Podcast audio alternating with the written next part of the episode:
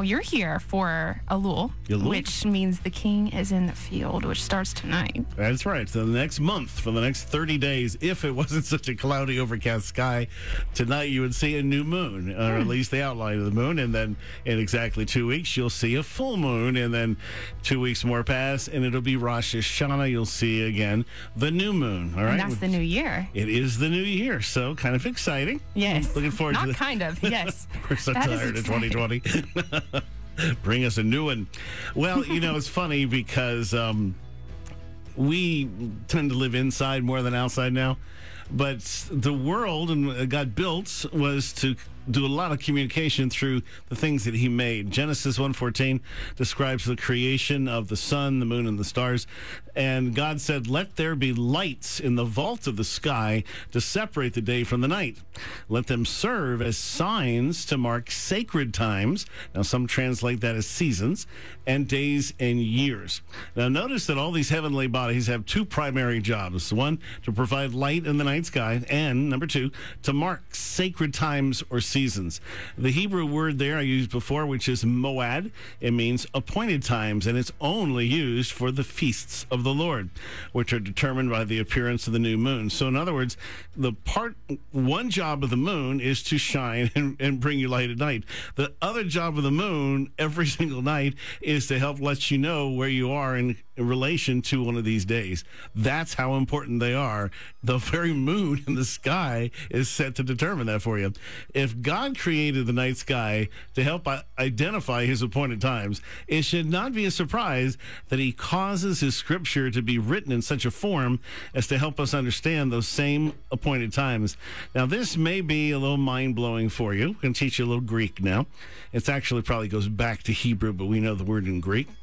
And I taught it to you earlier, and it's a tough word because we don't speak a lot of Greek. The Hebrew scriptures are filled with poetic and musical forms that employ paradox and irony and contrast and idioms, very cool qualities. Entire chapters and books were written in an ancient poetic style, which is often easier to see in Hebrew and Greek than it is in English. Two of the more common styles is chiasmus. Can you say that? Chiasmus. Chiasmus. Now, that is a Greek word. It means crossed, basically. In other words, something is looking at each other, but it's the reverse of it, like kind of like in a mirror. Hmm. Or antimetabole. That's a little bigger one. Antimetabole. I'm too southern for these words.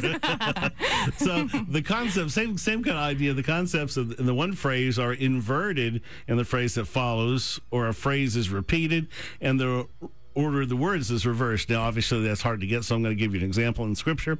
So. I'm going to give you verses, but now imagine this in the an entire chapter, an entire book like this.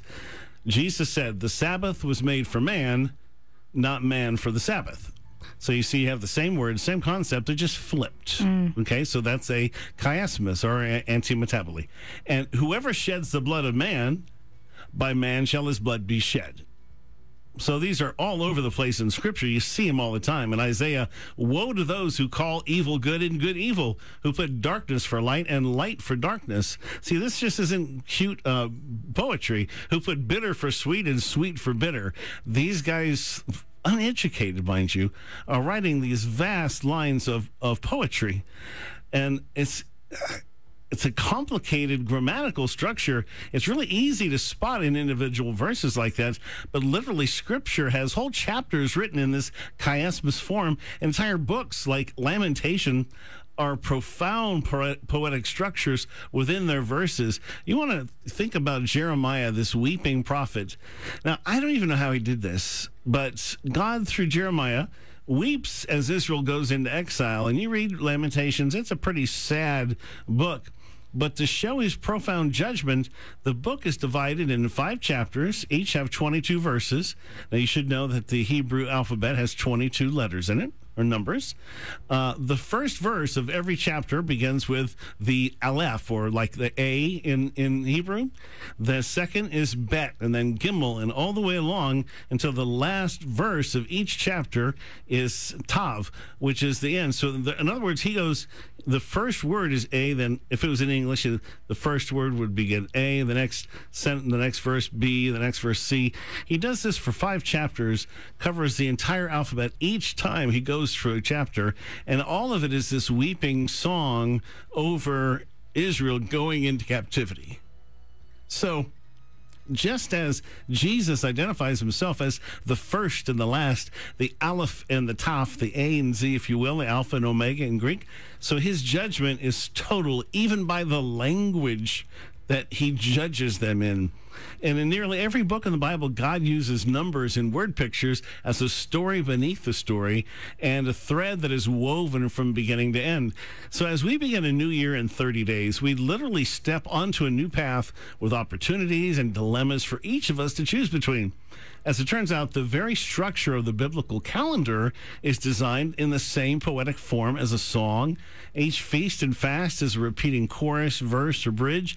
And it's really crucial to understand the actual flow of the biblical year if we're going to encounter Jesus as we number our days.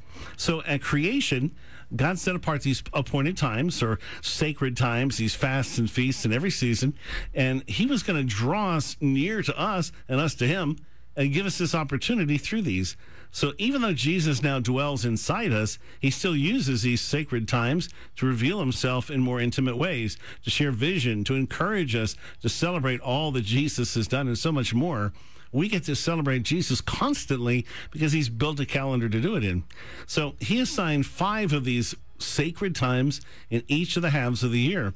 And it's really easy to see how the winter and spring times connect from Passover to Pentecost. And it's really easy to see how the summer and fall times connect from Rosh Hashanah to Sukkot. But unless you study them carefully, the two halves seem to be revealing two separate aspects of God's plan. And that's how most people see it. But that's not the case. They're not intended to be understood in this linear fashion, but as a song in a chiasmus way.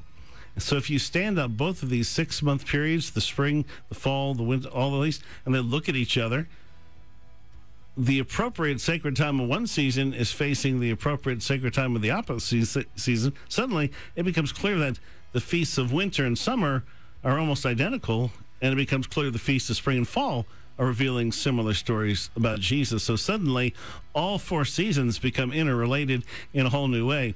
And this becomes even more important when you understand that they also reveal a lot about the end times. And part of the reason we don't understand the end times very well is we don't understand the calendar well. So I'm going to break this down partly as I teach about a little today, and then add some more details as I break down each of the upcoming feasts or fasts. When you go to the blog today, once I post this, I, I built this kind of calendar chiasmus so you can kind of see how this works along with these horse glimpses that we're having. And hopefully that'll give you a little helping hand. So coming up, we'll look at uh, how this chiasmus affects. We're going to go back to winter and check that out.